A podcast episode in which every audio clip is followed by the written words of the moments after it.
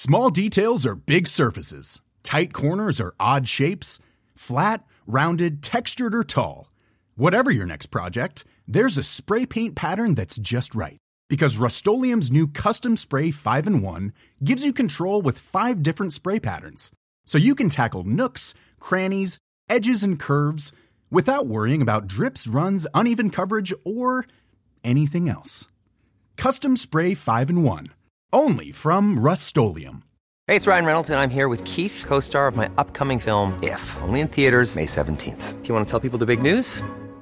All right, I'll do it. Sign up now and you'll get unlimited for $15 a month in six months of Paramount Plus Essential Plan on us. Mintmobile.com slash switch. Upfront payment of $45 equivalent to $15 per month. Unlimited over 40 gigabytes per month. Face lower speeds. Videos at 480p. Active Mint customers by 531.24 get six months of Paramount Plus Essential Plan. Auto renews after six months. Offer ends May 31st, 2024. Separate Paramount Plus registration required. Terms and conditions apply if rated PG.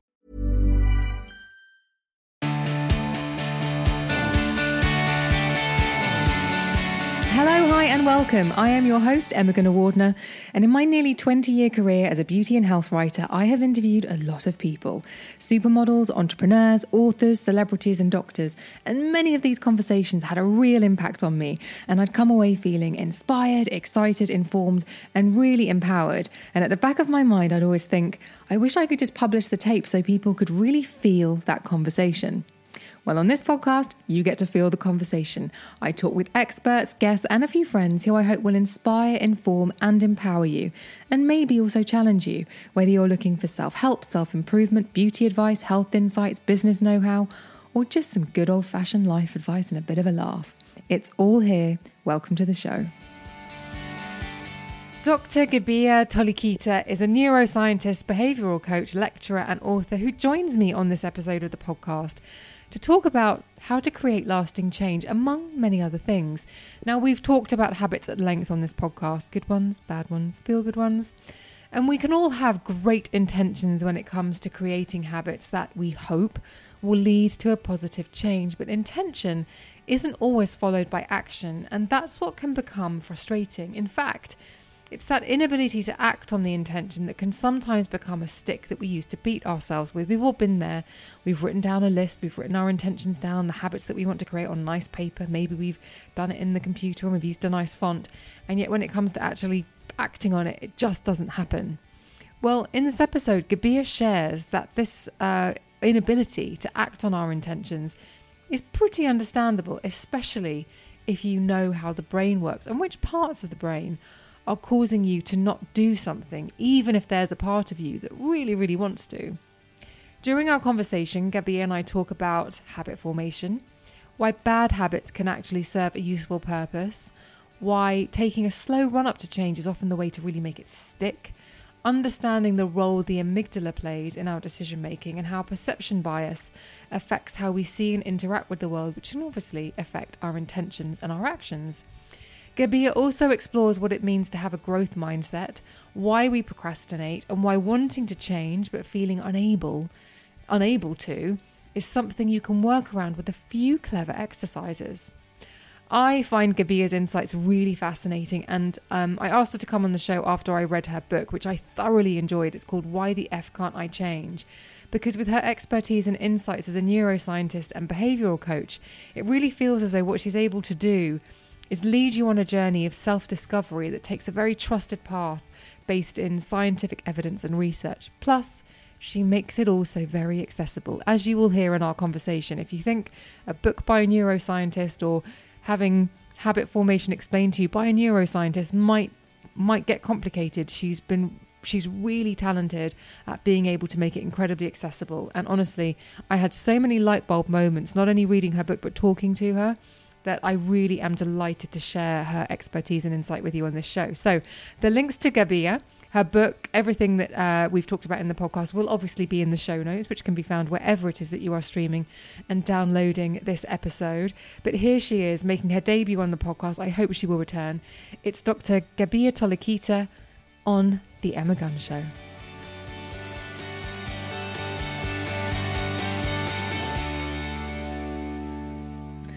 Hello, Gabija Toleikyte. How are you? Oh, hi there. Yeah, I'm great. Thank you so much. I'm really excited to have a conversation with you on the podcast because you are a neuroscientist, a behavioral coach, and a lecturer, and now an author. And your book, the new book that you have, Why the F Can't I Change, is something that I think really resonates with a lot of the conversations and topics that we've discussed on this podcast previously, which is this idea that we want to change, but maybe we don't know how. Maybe we think we are unable, or maybe we are trying our very best and then it becomes aware we become aware of the fact that we're actually getting in our own way and so mm-hmm. just before we begin i just wondered this how did you come to write why the f can't i change and is it because of seeing this kind of topic talked about over and over again yeah, that's a very good question. So I used to give uh, a lot of public talks in London. I used to give two, two to three public talks uh, in London a week. I attended between 100 and 300 people.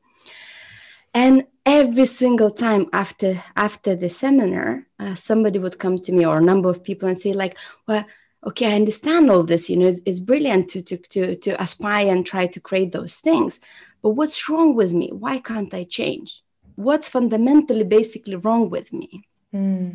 and i heard that over and over again with my coaching clients as well they would come and say okay well i have all these possibilities and am i sabotaging myself what's what's going on with me um, and that's one of the biggest misconceptions is that we should be able to change easily how come we can look at other people they can now the reality is change is hard in order to create change in the brain loads of things need to happen. So therefore, um, in this book, I combine neuroscience approach with the coaching tools um, to, to just show show the actually what needs to happen in your brain for the change to be created in the first place, but also how to make the change last. Because sometimes to create a quick change, it's easy. Like if if you know uh, if you say, Gabi, can you quit sugar? completely for a day, no problem. But if you tell me quit sugar for a year, that would be much harder. So, so how to make a lasting change requires even more things to happen in the brain. So, so therefore, in the book, I share I share the, both neuroscience and very practical tools and coaching techniques as well to accompany how to actually practically then make things happen. When I was reading the book, I had a lot of light bulb moments. I definitely saw things in, in a new perspective and looked at situations that I've been in previously where perhaps I have wanted to change or didn't get the result I wanted. And then in reading the book, very much through your insights, like you say, using neuroscience and coaching, was able to take those one or two steps further back, gain perspective, and, and think, oh, that's why it went wrong. Mm. And so and I, think that, I think that's a very important step to really understand what were the reasons of us what we call failing our new year's resolutions or change. That's not really a failure. That's actually normal pattern of the brain. If we try to change in a way that doesn't work for the brain brain will be, bring the old habits back and understanding you know the, all the valid reasons why we did actually not succeed to create a change is very important part of get, gaining awareness of what things we need to do differently next so, and uh, what I really enjoyed about it is the breadth. Like you say, we're going from even things like New Year's resolutions all the way to how to manage a team better in the workplace. All of these things apply a very sort of similar science, and it's a little bit like taking taking a few more steps back and taking more of a run up to it and really looking looking at things. So let's talk about that. Let's talk about habit formation because I guess we are talking in January a lot of people will have made New Year's resolutions or will have wanted 2021 to look or feel a certain way. And they might be at the stage, we're, we're chatting a couple of weeks in, where their resolve is maybe breaking or waning. How does one go about forming a habit? Well, we form habits automatically. To be honest, like we, we, we can't help but form habits. That's just the brain's way of saving energy. Anything where we kind of get enough benefits from, we naturally want to repeat it. And if we repeat it frequently enough, it becomes automatic. And in that way, it, we don't need to focus on it. It saves our mental space, but also it saves energy. So things like if, if like when I take my daughter to her preschool, I just go exactly the same way because I know exactly how long it would take me. Now there is no reason for me to go exact same road. I could alternate. I could take different roads. It's, it's much of muchness, different streets. But I just formed a habit because I can't predict how long it would take me. And it just saves me thinking about it, right? Because mm. in the mm. mornings, would you agree, there is a lot of things to think about sometimes yeah. if you need to juggle different things. So that habit, I, I didn't even realize that I formed until they started roadworks on that street. And I'm suddenly, oh, what do I do? and then I realized actually it became an automatic habit. And and so that that that that's what we kind of naturally do now we become aware of the habits when we try to change them and if we try to change a habit we firstly need to realize what am i getting out of this habit every habit meets certain needs even the habits we call bad habits. Like even you know if, if you come back home and get into the argument with your boyfriend or husband or girlfriend probably you're getting something out of it right? Uh, and, and, and sometimes we we get into arguments because we don't feel significant enough we don't feel noticed enough. Sometimes we are bored and we say something to stir the atmosphere. Sometimes we, we lack safety and we need more reassurance and therefore we confront to get more reassurance. So even the habits we don't like um, we get something out of it. Uh, even the things like sugar sugar eating sugary snacks pastries and any other delicious things we get not only physical needs such as you know feeling a little like a boost of sugar rush in the body and, and a little bit revitalized for short period of time. But also we might feel safety when we feel anxious having sugary snacks or in general eating calms our stress response down.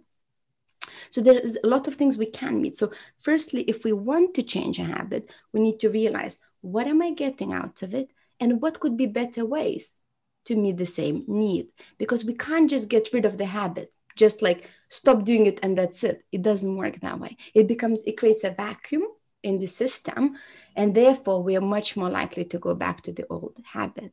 However if we replace it with another habit which means the same need and if we repeat it often enough for long enough it becomes a new automatic habit. So um, something, for example, that maybe a lot of people are trying to do at the moment is say they're trying to work out more in 2021. Mm-hmm. So if you were to sit down on December 31st and think, right, I'm going to work out five days a week, half an hour a day, and you sort of you you white knuckle it, you can have a certain amount of success. Mm-hmm. But what I learned from what you've just said and what I learned from the book is that unless you understand why you want to work out, unless you've analyzed and really thought about what you're going to get out of it, then yeah. really it's so, going to be hard yeah well with that that specific example like i see a couple issues. So my first question is how many times do you work out a week now? Right? And if this person was to say zero times a week i would say okay well you're aiming too high. It's, it's, it's it brain hates such a ch- sudden change. And let me just tell you uh, about one brain region called amygdala. Amygdala is really old region in the, like tiny in the middle of the brain but it's the most annoying brain region of all. Amygdala absolutely hates change. Amygdala's job is to keep you safe. Um, if you ever been in the relationship which wasn't good for you, but after breakup you just kept longing to go back, that's your amygdala was trying to drag you back. Because no matter how much pain you experience, amygdala wants familiarity above all. And your rational centers might say that's not good for me, right? That relationship. But amygdala says, I don't care. I just want the same situation back. Now, amygdala does the same with habits. Your, your rational centers might understand I should work out more, but amygdala says, no, that's not what you're used to. You're used to sitting on the sofa. I want to sit on the sofa. So we want to start in amygdala friendly way because whenever there is an argument between rational centers and amygdala, eventually amygdala wins. Oh. Because amygdala, amygdala has very knowing power. It can suppress the rational thinking. I can give you an example. Have you ever been really, really annoyed at somebody or yes. really jealous or really scared? And have you ever said something you afterwards regretted? Yes. Or said or done something, right? And that's because amygdala, for that period of time, suppressed prefrontal cortex, which is the smartest area of your brain.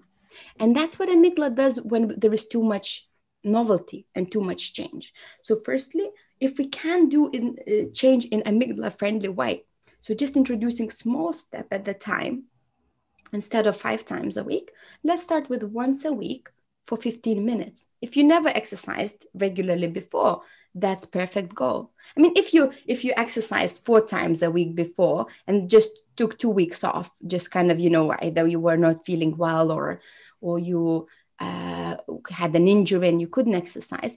To be fair, then you know you could go back to four times a week um, because the break is not too long. But if you have not been living really physically active lifestyle, uh, then you need to start with with much much less but also uh, so first first advice is, is actually starting with just about 10% more to what you currently used to now secondly what associations you put with the exercise will either make it more likely or less likely for you to do it.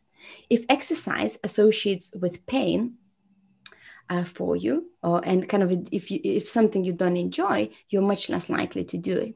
But if you really enjoy exercise or see lots of lots of benefits of doing it and truly feel it then you're much more likely to do it but if if you're not used to exercise and say oh i just i rather you know just just stay here warm and, and, and not do much write down all the benefits you could think of of doing exercise because that would trigger your reward centers of the brain and induce some pleasure associated with exercise. The same applies with, you know, when we try to give up sugary snacks. If we think, okay, giving up sugar, sugary snacks associates with pain, you know, loss of pleasure, uh, write down as many benefits as you can of giving that up. So you want to induce the, the pleasure associated with not eating the sugary snacks. So in other words, we need to trigger reward system in order to want to do it, to increase the motivation and do it in small steps and do it regularly enough till it becomes a habit. So, this idea of whether it's fitness or whether it's quitting sugary snacks or whether it's anything, this idea of from tomorrow I will X is the wrong approach. It's ve- it should be a long run up. So, if you have a New Year's resolution, for example, you should be thinking maybe by March I'm going to be where I I'm going to be where I want the resolution to look like now, but I'm going to take three months to get there because that's the way I'm going to make it stick. Yeah, having long term vision ultimately uh, produces much better results. And quick fixes don't quite work neither for the mind, nor the body, nor business, nor any area of life, right? Kind of saying, okay, I want to get there, but in order to get there, I need to go through a number of steps and I'll start with a small one. And then once that becomes a success, I'll increase it. Once that becomes a stable habit, I'll increase it. And that has provides much, much better success in creating lasting change. I also thought what was quite interesting is you talked about uh, the fact that bad habits can actually be quite useful. Yeah, we always get something useful out of any habit. And the, it, it, so therefore it requires understanding of the situation. Now imagine imagine if you're going through really really tough time for one or another reason. Maybe your relationship is is, is not where you want to be. Uh, maybe you recently experienced uh, some challenges at work or maybe you're experiencing some health issues that, that are you know frightening you. Um, indulging in the habits which we call bad habits is actually a necessary step for you to kind of not to get insane right? It's a necessary step to kind of allow your body and brain to process the information slowly mm. so when we experience like big sudden um, emotional trauma the, the brain can't process everything all at once so kind of having a little bit of escapism such as watching netflix or indulging on on on certain foods or certain drinks can help you to kind of escape the pain for a bit and then ultimately, you know, we get back to the pain and process it for a bit, but we need breaks from it as well.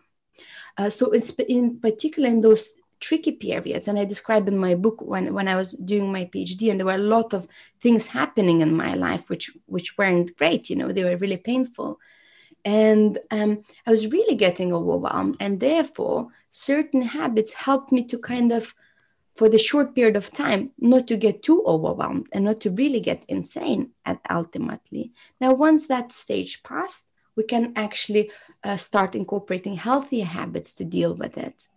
But being kind of you know considerate and caring towards ourselves and allowing us to kind of lapse in those periods is is very important habit to have as well i'm curious then what you think about things like labels like people who say oh i'm lazy. And that's their sort of you know that's their reflex if they talk about exercise or if somebody says i'm just not that tidy or i'm just disorganized. Are those things actually fixed or can they is labeling unhelpful yeah. or helpful? Um depends. Um so we actually often judge ourselves based on other people's values in the areas we truly care about we're never lazy i'm never lazy with my lecturing and with my with book writing i never procrastinated once it, it just didn't happen. Now, there are things I procrastinate over and feel lazy, such as maybe, I don't know, cleaning the bathroom or uh, let me think, reading newspapers. Uh, that's not something that's high on my value. Therefore, those things I don't find time for. However, every single one of us has very unique value hierarchy. And the things that at the top of our value hierarchy, we always find time for. We always uh, find find energy. We find money for it. And we also are organized and we think about it all the time. It's on our mind. We talk to other people about it. And we are natural leaders in that area. While in other areas we, we are not right? In the areas which are at the bottom of the value hierarchy we could be completely opposite. So if for somebody like really beautiful looking room and just beauty around them is really important they'll always make sure that the house is tidy that everything is up to scratch that the clothes are nicely ironed and you know they have a nice collection of shoes and other items but for somebody who whom that that is not important they might label themselves as oh, i'm just uh, sloppy and lazy and i can't get those things. But they will be very organized in other areas. So I, if you have a label I, I would suggest to, for you to challenge yourself and ask which areas I'm not lazy in, which areas I'm, I actually have loads of energy, which areas I'm creative at. And that would help to ex- extend yourself and extend the label, but allowing yourself to be lazy in the areas which are not important to you, I think it's important as well. And that's what's really helpful. It's this idea of it's possible to change, but mm. you might not necessarily need to. Don't feel the pressure to change. Yeah. Yeah, and that's it. And I talk in my book a lot about how to dissolve other people's values from your own value hierarchy, because it, we we can't help but be influenced by other people, especially people who are important to us, or people whom we look up to, and sometimes we accumulate other people's priorities in our value list, and when we do that, we accumulate a lot of shoulds and say, I should be doing that instead of what I really am doing. Asking yourself, oh, whose voice is that? Where did I get that from? Because if it was truly important to you, you would be doing it. There would be no should. Um, and if if if you detect that it's somebody else's voice, ask yourself: Is is there? Do you really want to do it? Is that important to you? And if the answer is no, then you know uh, there, there, there is ways to resolve it. But if the answer is actually I would benefit from doing it, there is ways to increase that into your value hierarchy. And, and I share in the book some practical tools on how to do it because I think you and I have a very similar feeling about the word should. And I, mm. sure regular listeners will laugh when we've talked about this because I've said if it's a should, maybe interrogate why it's a should. But it also brings me back to when I had Gretchen Rubin on the podcast and she talked about the four tendencies and how you respond to internal or external expectations. And should is very much a who are you trying to impress? Mm. And I mm. wondered about this idea of coming back to a point where you're just trying to impress yourself rather than impress someone else and how how you would advise people maybe get to that space I think just getting awareness of what things are truly important to you and really observing where you're playing that out. Ultimately, uh, can help you to kind of own it more and feel more authentic. Because if we're we often take things that we are good at and we truly care about for granted, We say, yeah, well, okay, I'm good at, at let's say, uh, design and making things really beautiful, but I'm not very good academically, right? So you're suddenly like invalidating what you actually truly care about and trying to become who you're not. So actually, really uh, going through the value hierarchy exercise and understanding what your top priorities are and really looking how you're playing that and really honoring it would naturally help to dissolve those things which are not you but if we're done if we're not even aware of those things we're good at we naturally want to be good at things. We want to feel i have an identity. I have something that's me you know? And and if we don't if we, we if we're not looking at those things and if we don't find an evidence we can't feel good about ourselves. But getting that awareness and getting the like seeing actually you know what? It's not that like a lot of people are not good at those things. Um, and not taking that for granted would help to honor it and to center it and maybe taking it next step further creating a 10 20 years vision. How do you want that area to look like those top values? How do you want to look like in 10 years 20 years 30 years? Would help you to actually create compelling future. And that's another stage for for kind of creating long-term identity and uh, you know kind of honoring it one of the things obviously you are a neuroscientist and one of the things that i really appreciate about the book is uh, helping the reader almost like taking them on a tour of the brain. And we've already talked about the amygdala. And uh, to be a little bit self-indulgent but just to give you a bit of backstory i made a massive significant change in my own life um, a year ago when I read a book about binge, about basically about eating disorders, and understood the fact that the animal brain is the one that controls the arms that goes to the cupboard and puts the food in the mouth. And the rational brain actually has the power to say, I'm not going to get up. And for me, that led to a really massive change in my own life. And. I mm. wondered if you wouldn't mind talking a little bit about these. I know we've touched on the prefrontal cortex and the amygdala, but talk about the, the, different parts of the brain and how actually they can be switched on and switched off if you just kind of understand what they what they are and what their functions are. Well actually we can't really switch them on and off. Oh. but understanding why they why they feel as they feel why they think as they think uh, can help us to adjust our behavior right? So a lot of times we we develop binge eating or other habits compulsive habits is because of emotional input. Emotions arise in the mammal brain centers and whenever we feel an urge to do things if we think that's what we need to do then of course it would change if, if it would affect our behavior. But if we understand no this is just my mammal brain trying to meet safety trying to meet familiarity trying to run away from other emotions i don't like but i don't need to act on it. It, it doesn't mean that my body needs it. It just it's just basically mammal brain is trying to you know kind of escape and get to the okay place uh, but ultimately is not solving anything then it kind of can actually having that understanding with your rational brain can help us to not give in to that. And also i share in the book uh, so-called amygdala soothing techniques and amygdala educating techniques. So we can use our prefrontal cortex to educate mammal brain and to say i know you're feeling this way but the reality is there is nothing to fear of. These things basically explaining because mammal brain doesn't understand the complex world especially when we're trying to change a lot of things mammal brain absolutely freaks out. Now, using the rational brain to understand uh, what's going on and to explain that to mammal brain in really simple terms, like if you were to explain to the toddler, you know, can help the mammal brain to calm down and to feel okay about situation. And when the mammal brain is calm, we can act from our rational centers. But we, we can't fight a mammal brain. We can only soothe it. It's a bit like imagine like mammal brain is like a small child and if you just ignore the child, it would just scream just louder and we start throwing things on the floor and doing more things that you would notice it. But if you soothe the child and say, What would you like? Would you like some nice toys? Would you like to watch a cartoon? Would you like a little snack? And once the child is happy, you can get on with other things.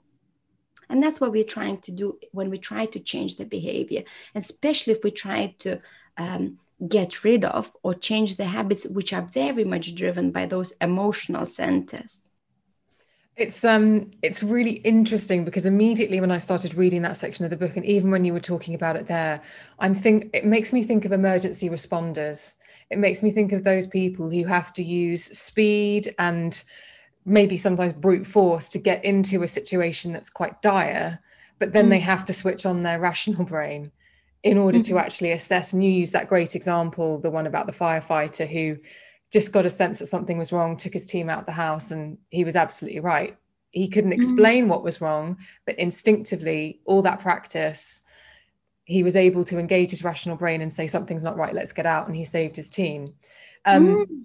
So I'm I'm curious about this idea of soothing soothing the amygdala and whether it's a process that with practice you can speed up so that you become less reactive? Yeah well amygdala over the years becomes more and more traumatized. So we, be, we accumulate more and more trauma. Amygdala remembers every single time you were criticized you were hurt by somebody you were uh, betrayed by somebody. So in other words amygdala from the moment we are born is accumulating trauma. Now, depending what habits we engage in and what relationships we build, most importantly, amygdala can either resolve that trauma and release it, or it can just accumulate even more. Um, so a lot of us end up being more and more reactive as we get older. Now, in order to soothe the amygdala, there is multiple things we can do. Like some of them are physical, like you know, meditation, breathing exercises, taking a hot bath. But most of it is relational, developing healthy relationships, having really nice, loyal friendships, having people we can just call any any time of the day, having resonant leadership at work, and things like that. And the more we engage in them, the calmer amygdala is. The calmer amygdala is, the less work we need to do to soothe it. So in other words, like if you imagine amygdala like a glass, right? If we if it's full of water, it gets triggered all the time. But if it's if we kind of do things that can help to empty the water from that glass, then you know small things wouldn't really trigger it. Only big situations might trigger it. So kind of doing amygdala soothing activities on the daily basis would kind of help to soothe it much quicker and less and less things would trigger it ultimately. But if we are constantly escaping from our emotions and getting in more and more destructive situations for us, the opposite, unfortunately, would happen. So it's kind of being selective, uh, you know, what's good for me, what's not. And actually, emotions is the language your brain tells you whether the situation is good for you or not. Because if you're if you're like at work and suddenly you just feel like get that gut feeling, you know, something is not right, or if you're meeting up with somebody, but you kind of rationally seems okay to meet up with that person, but when you meet up and it just doesn't feel right, it's your mammal brain saying that's not good for you. And the, the gut feeling ultimately originates in the very primitive centers of the brain, which um, accumulate all the subtle cues such as smell, actions, you know, uh, whether whether facial expressions and words are consistent with one another, and it ultimately computes what the intentions of the person or situation might be and compares to who you are.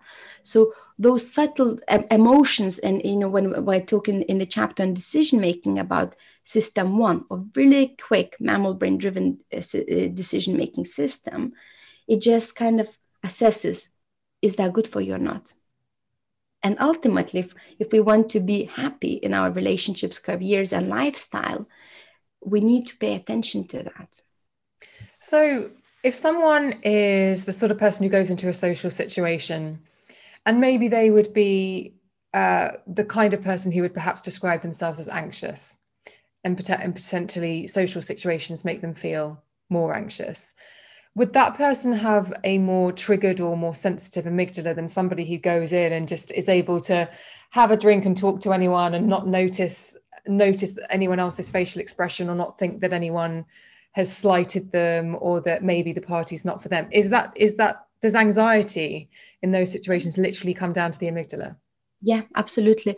So we all have individual amygdala triggers. So some people get get uh, sensitized in social situations other people about public speaking other people about their looks you name it. So there is every one of us has amygdala triggers. And if your amygdala is triggered in social situations, anxiety is just the way your amygdala is telling you, I'm scared, basically. I don't know what's going to happen. Although rationally, you might think there is nothing to worry about, right? And you might even feel, what's wrong with me? Why can't I just socialize as other people? But your, your, that's the trigger for your amygdala. So it means that actually your amygdala is overwhelmed so, a lot of times, if you're feeling really anxious about certain situations, you might need to tweak and find a little bit better way. So, for example, going to social situations with your best friend, or going to situations where you actually know people, or at least know some people, uh, could help you to kind of train your amygdala that they are safe. But if you kind of just completely ignoring, say, I'm just going to go to the party where I don't know even a single person, they might not even be people you like, is going to traumatize amygdala even more. So choosing like a sa- safe way to expand your boundaries and retrain your amygdala is usually a better approach than just completely just kind of jumping, you know, head first. But it, again, it comes back to this idea of um, if you are somebody who think who says that they're anxious, that's actually something you can pull back from. Hey, it's Ryan Reynolds, and I'm here with Keith, co-star of my upcoming film. If only in theaters May 17th. Do you want to tell people the big news? All right, I'll do it. Sign up now and you'll get unlimited for $15 a month in six months of Paramount Plus Essential Plan on us. Mintmobile.com slash switch. Upfront payment of $45 equivalent to $15 per month. Unlimited over 40 gigabytes per month. Face lower speeds. Videos at 480p. Active Mint customers by 531.24 get six months of Paramount Plus Essential Plan. Auto renews after six months. Offer ends May 31st, 2024. Separate Paramount Plus registration required. Terms and conditions apply if rated PG. When you make decisions for your company, you look for the no-brainers. If you have a lot of mailing to do, stamps.com is the ultimate no brainer. Use the stamps.com mobile app to mail everything you need to keep your business running with up to 89% off USPS and UPS. Make the same no brainer decision as over 1 million other businesses with stamps.com. Use code PROGRAM for a special offer. That's stamps.com code PROGRAM. By soothing the amygdala with all those behaviors that you've also said? You can, you can soothe it to some extent, but if you're in the situation where your amygdala is constantly triggered, um, it's very, very hard to keep amygdala calm. I, when I was thinking about the amygdala, I was thinking how modern life is modern life constantly stimulating it and traumatizing it, and and is that why perhaps we're seeing a lot more i mean this is more of a global uh, mm-hmm. community mm. society thing but is that maybe why we're seeing more knee-jerk reactions to things or more extreme reactions to things? Yes there is a lot of things about modern life that are not that good for amygdala. Uncertainty like a lot of people are on zero hour contracts these days. That's horrible for amygdala. Amygdala needs to know. Amygdala needs to feel safe uh, financial insecurity is not good for amygdala. Lack of stable relationships is not good for amygdala. And in general, like, you know, if you look back in the day, you know, if you take when, when people actually lived in the same communities where they were born and grew up, that actually what amygdala loves. Uh, you know, having all the loved ones together, uh, knowing exactly what what we're gonna do every single day, having lots and lots of really caring relationships. And even if we argue even if we don't get along having those predictable relationships knowing that those people are going to still stay there no matter what. And of course nowadays also the, the dating life and relationships are also not quite good for amygdala because there is there might be some sort of sense of uh, transience that okay you know i'm in a relationship for as long as it works. If it doesn't work I'll end it and start another one. That's not good for amygdala either.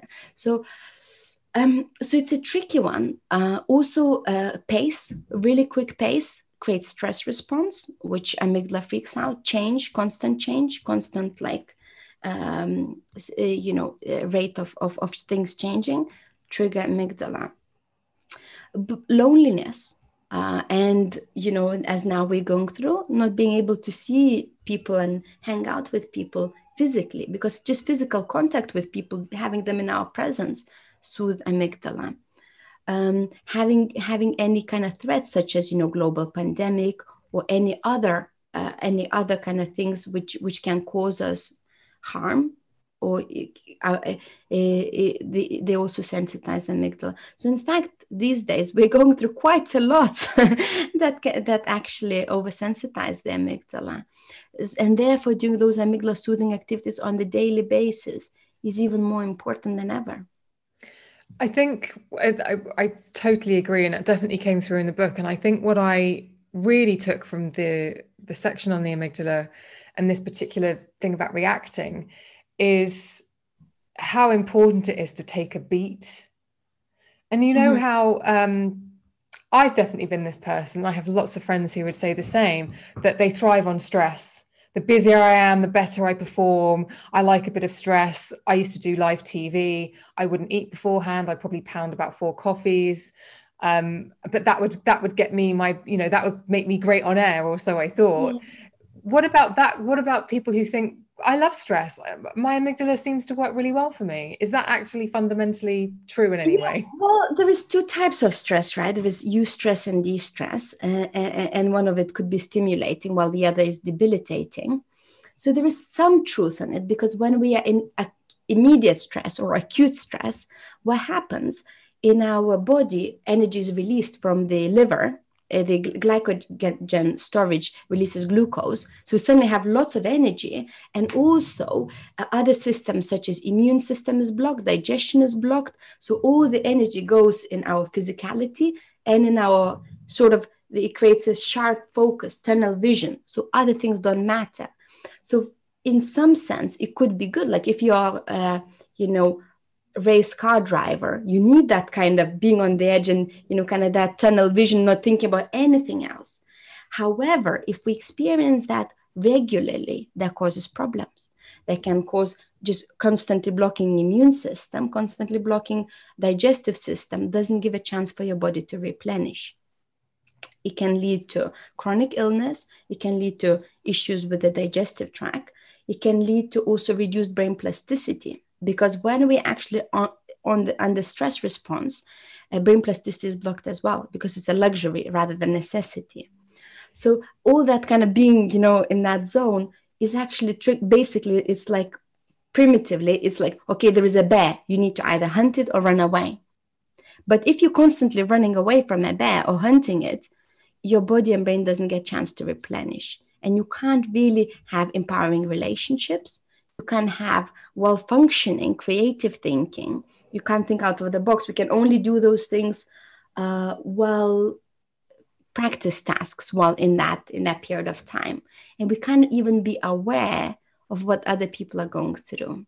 So for the tasks where we kind of is is just our individual performance um, as long as we get enough period after that when we give our bodies and brain chance to recover it's fine but if we are constantly on that, and in fact, that could be quite addictive state, it can cause problems long term.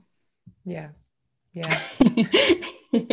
she says, nodding sagely. right. Okay. Um, let's talk about the growth mindset because I think when I started this podcast, that was really very much one of my intentions was I want to learn from people. I mean, look, I'm now sitting talking to you. You've done all the degrees, you've done all the work to be a neuroscientist, and I get to pick your brain. And I like to think that helps me uh, grow my own brain and my own mind in really positive ways. So, but as you say, we the brain is kind of uh, programmed to keep everything familiar. So does that mean that actually you have to sort of change your change your viewpoint in order to have a growth mindset, rather than just yeah so learning? Brain, brain is kind of ambiguous thing. So primitive centers of the brain want to be keep you stuck in the old habits because that that gives them sense of safety. Because the, the, the more primitive mammal brain areas they they want you to keep you alive. They want to keep you safe. Now other areas on the outside of your brain neocortex or the human brain or in particular the area underneath your forehead called prefrontal cortex want you to grow they want you to be your best self.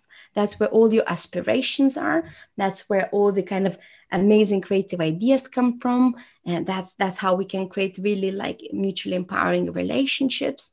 And these areas can help us to change and to have growth mindset.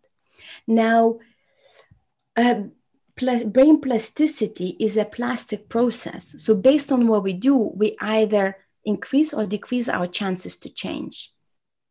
So, when we are in the growth mindset, uh, which namely means that we kind of accept ourselves as a work in progress, except that, you know what, there's loads of things I'm good at, but there's loads of things I'm still not good at yet. But I can learn and in order to, to develop those things, I need to practice, I need to put the work in, I need to take the feedback from people and not to shy away from criticism. And I need to think, how can I become better in doing those things? That's a growth mindset. When we're in that mindset, our brain becomes more plastic and we do more tasks to become better at those things. Now, in fixed mindsets, we say, okay, you're either good at things or not in other words, we think that things such as intelligence, skills, even beauty are inherited. So you're either beautiful or not, right?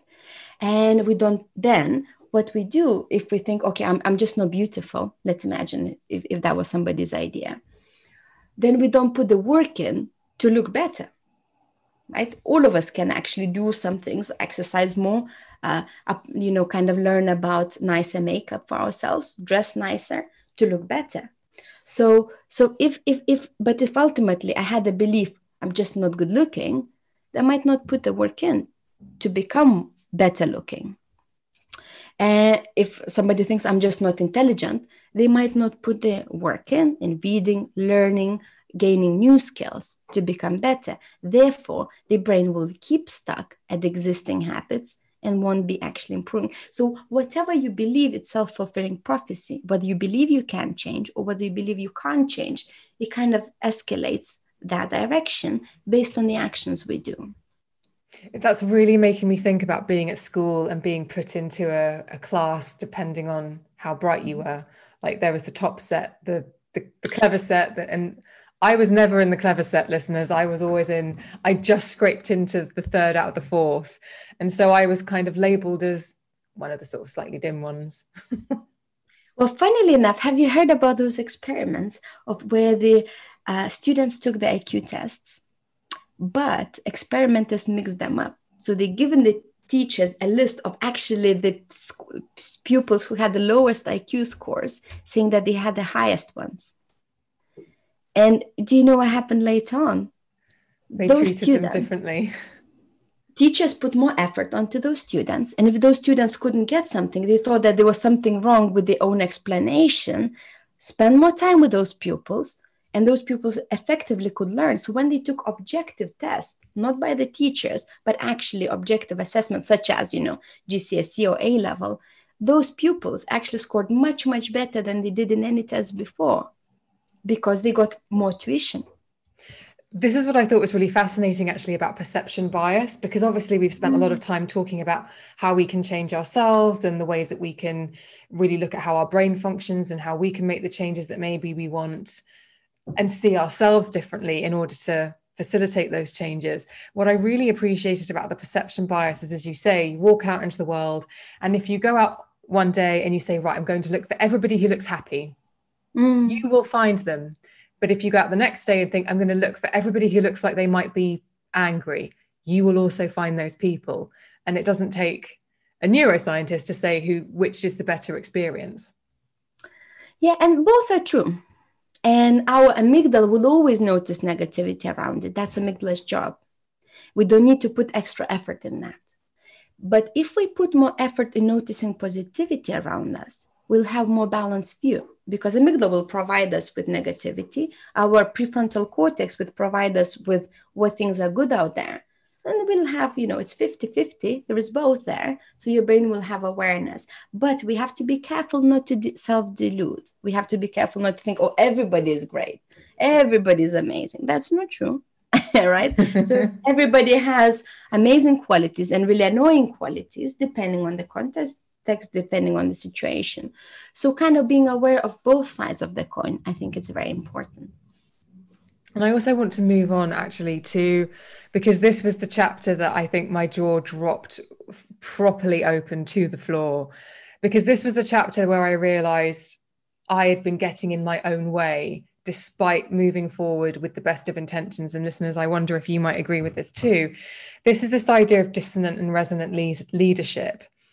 And I have always thought, let's just focus on the task because that's going to be the quickest route. To me, it's like if I'm at A and the end result is B, the quickest way to it is not to worry about anything else on the sidelines and just head straight for that.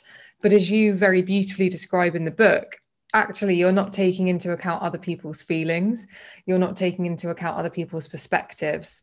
And that can actually slow down that process from a to b. So would you mind just explaining the differences between yeah. dissonant and resonant leadership? Yeah so it highly depends on the task. Uh, so in resonant leadership um, we honor other people we get to know other people and we kind of in- encourage and empower other people to be their best selves in dissonant leadership, we use people as tools, basically. It's the kind of, you know, plain way to put it. We look, okay, uh, can you do this for me? And but we don't care whether that person wants to do that or not, whether that person is you know interested or motivated to do that maybe they would rather do the task they're not as good at but they really want to practice and become better at but we kind of are in ignorance of other people's needs, desires, and feelings about things. And therefore, it's a kind of dissonant leadership is a sort of a little bit short sighted approach in achieving results. Well, in short term, it can re- achieve results better and, and quicker, right? Sometimes better, not always better.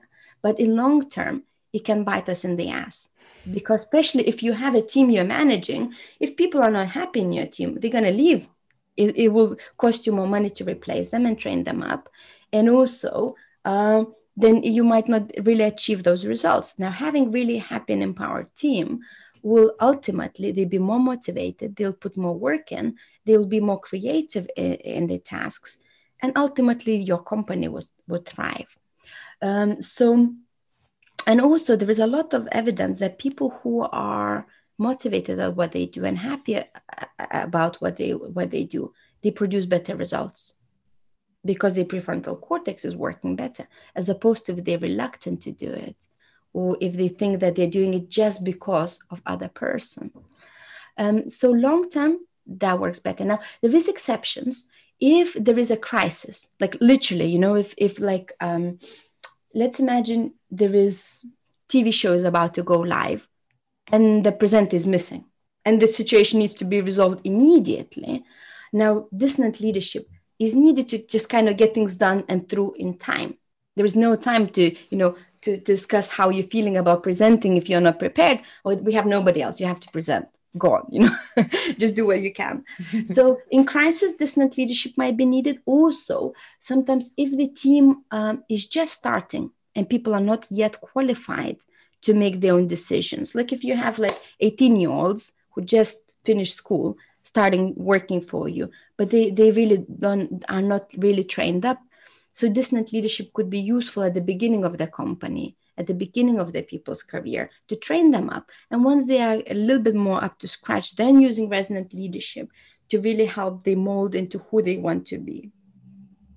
Uh, also, in some tasks, a dissonance le- leadership is needed to, to avoid making mistakes. Like if you're a programmer or uh, if you're doing tax return, in fact, being just focused on that task, individual task, is better uh, as you will be less likely uh, to make mistakes and, uh, and, sometimes being distracted by people around you would just kind of make things uh, take longer. So there is time and place for dissonant leadership as well. Uh, so what is there is neither of leadership styles is good or bad. Both of them um, are needed at different times. Because if we are just you know team let's imagine uh, there is a group of programmers trying to, to debug the software and the leader is resonant and he comes and chats how are you feeling about doing those things? It'd be annoying right? So there it's just not the right time and place for it. Um, so just learning about those styles uh, and assessing when which style would be more beneficial in your own life not only at work but actually in the relationships we have and practicing to apply them uh, w- would produce better results and also just more fulfilling relationships and more fulfilling hopefully ultimately life and you know uh, company working style. If someone's listening to this and they think, oh, I've definitely just learned the word for what my bosses are, I'm I'm working within a, a regime, I'm working within a business that has dissonant leadership. So that person is listening to this and they might be thinking, my thoughts aren't being listened to, my feelings aren't being acknowledged, all of those things.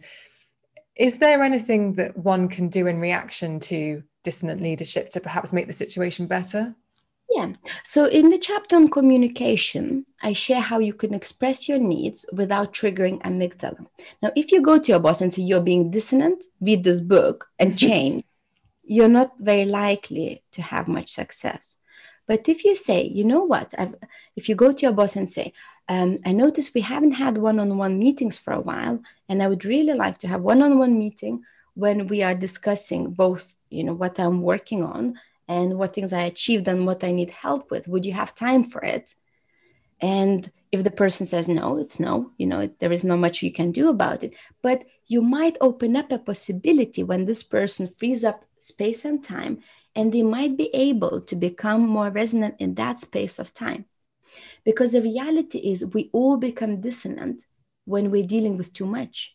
If we are going under, if we're experiencing really stressful situations and juggling so many things, uh, dissonant leadership is a natural side effect.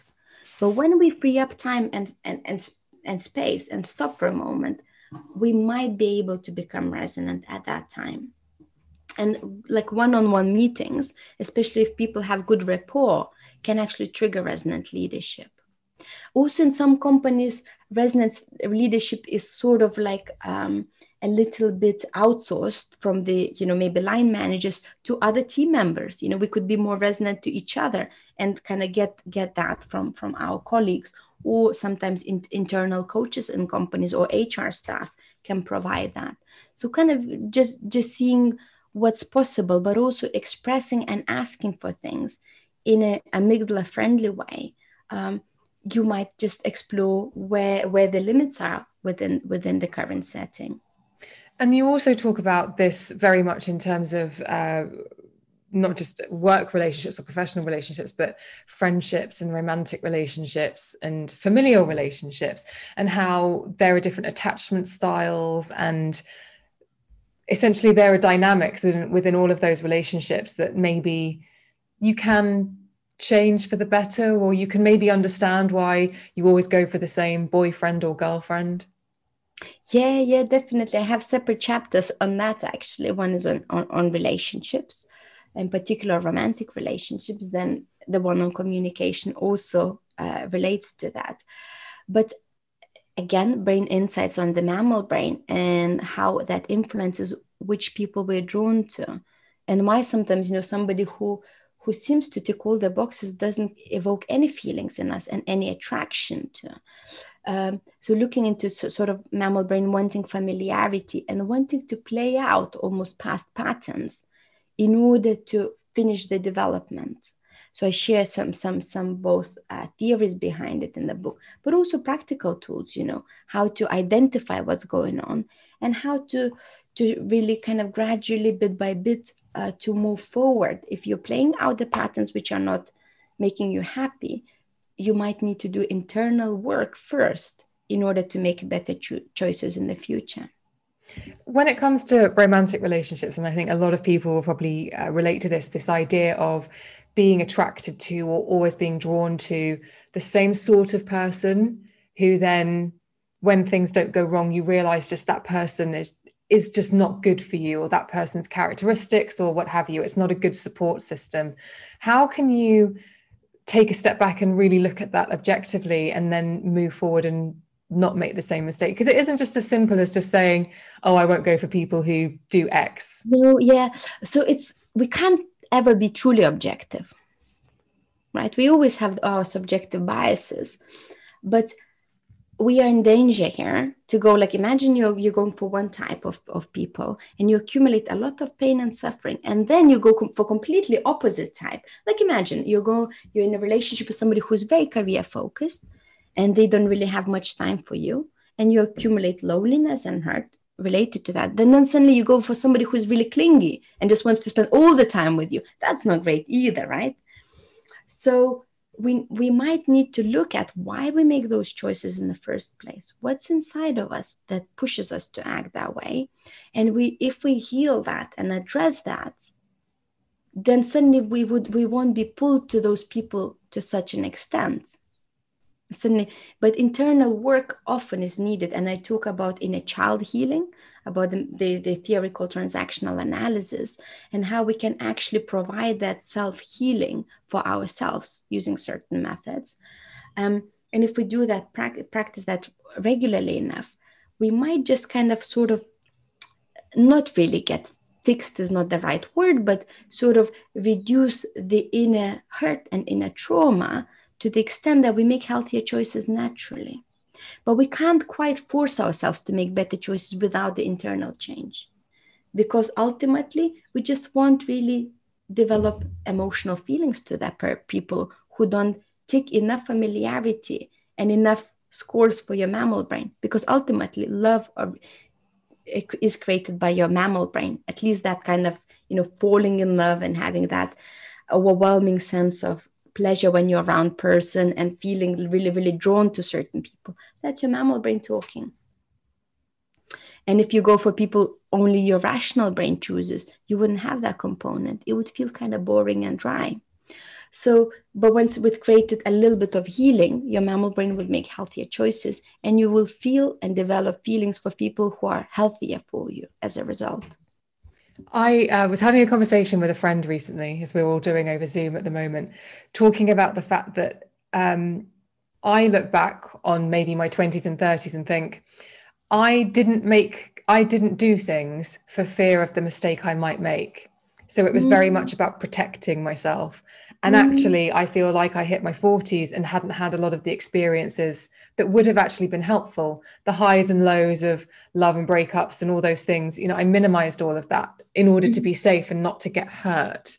Um, mm. Um, and I, I wondered if actually one of the things that you might suggest as a neuroscientist and a behavioral coach who's maybe ex- experienced and seen a lot of this is actually these experiences aren't failures they're they're all really good. Yeah, yeah they're all learning in progress. And and with relationships we learn what does work and what doesn't work. And we can't just kind of be in no relationship and fix relationship trauma. Now healing happens in other relationships especially to do like with the relationship trauma. So with making some better and better choices in different in, in each relationship or different choices we heal different parts of who we are and then enable us to make better choices in the future. And I know we often want to make 100% correct choice straight away, but unfortunately, it doesn't quite work that way. No, no, it doesn't. and I and I do like as well the fact that you talk about you talk about this in friendships as well and how to cultivate meaningful friendships. And I think what I really like about all of this, not just the fact that, and this is although this, that it's based in science, it's based in fact. I really enjoy the fact that we can put ourselves under so much pressure to change, or we can just have this kind of running in a in a monologue where we're kind of bashing ourselves or just mm. giving ourselves a hard time for not being a certain way or not doing a certain thing. And what I really appreciated about all of your insights actually was that every single one comes from a place of kindness don't bash mm. yourself. Have have a really nice conversation with yourself. And not mm. in a mm. woo woo or airy fairy way. Listeners, there are no crystals, there are no dim lights. and there's no plinky plonky music in the background. This is just really practical stuff. Stop bashing yourself. Mm. Stop telling yourself you're this, that, or the other. Mm. And be really kind to yourself. Yeah, I'm really, I'm really pleased to hear that because I think ultimately understanding your brain and learning about your brain hopefully will give you compassion for yourself and self-forgiveness ultimately because we we often are too hard on ourselves. We often have these oh i wish i did this then that. You couldn't have. You can now that you have the knowledge you couldn't have back then. So understanding why things happen and why we do make those things we call mistakes is is kind of really ultimately hopefully giving a sense of self validation. self forgiveness, self compassion. And with all the information and all the kind of awareness of the, your past, hopefully you're in the place to make somewhat better choices and kind of treating life in each area as things in progress because you, your brain can only make the best decision from the knowledge and awareness you have at that given moment and with with more awareness with more knowledge you'll make better choices so it's all both in the career in romantic relationships in your lifestyle in friendships any area of life. It's all work in progress. And it's and okay. it's only, it's only via doing those things and trying and adjusting as when we make mistakes uh, we, we can learn about ourselves and what things work and what things don't work. And as you say it's okay. Yeah. it's absolutely fine I really enjoy the fact that the the book ends with a sign off from you where you wish people a well functioning prefrontal cortex and a calm uh, a calm amygdala, which I just really like. I do think there's something really helpful about being able to talk about emotions, thoughts, feelings, and also um, being able to kind of figure out where they come from in the brain, which allows you to almost like give them a hierarchy. Mm, mm, hopefully, yeah. I think I think understanding because emotions are not random. Understanding why they happen and why we feel the way we do can give us a lot of understanding of what things do work and what things don't work for us. And via that understanding, we can adjust and we will feel less of those emotions if we make better choices but if we just keep ignoring them and try to kind of suppress them and get rid of them and invalidate and feel wrong for feeling them unfortunately wouldn't wouldn't wouldn't make a change I honestly could talk to you for hours about every single chapter of this book because there is so much in here. But listeners, what I will say is it's one of the easiest reads I've read in quite some time. I could, I r- literally could not put this book down. It was such oh, a so, so, easy to absorb all that information, and I never thought I'd be saying that you know a neuroscientist book would be something I found really easy to digest because I would feel it would be well above my uh, pay grade, but it's really accessible. Mm. And obviously, the link to the book will be in the show notes, and the link to you, to Gabija, will be in the show notes. But um, thank you so much for coming on and just explaining. And I highly recommend if you are listening to this and you you think about any area of your life that you would like to improve, change, or think could be adapted to serve you better, your insights, Gabija, are just really helpful. Oh, thank you so much. I had a great time discussing them with you. Thank you so much for listening. I do hope you enjoyed that conversation with Gabija and me. If you would like to get in touch with me, email me at thebeautypodcast at gmail.com. You know I love hearing from you, don't be shy. Um, or you can always DM me on Instagram and Twitter, where I am at Emma Guns. But if you want to chat to me and thousands of other listeners of this podcast, then I encourage you, please, to join the Facebook forum. The link to join is in the show notes, which can be found wherever you are streaming and downloading this episode. And there's so many wonderful conversations in there happening right now, and I would love to see you. So please do click that link, join, and come and join the chat. Thank you so much for listening. I will see you on the next one.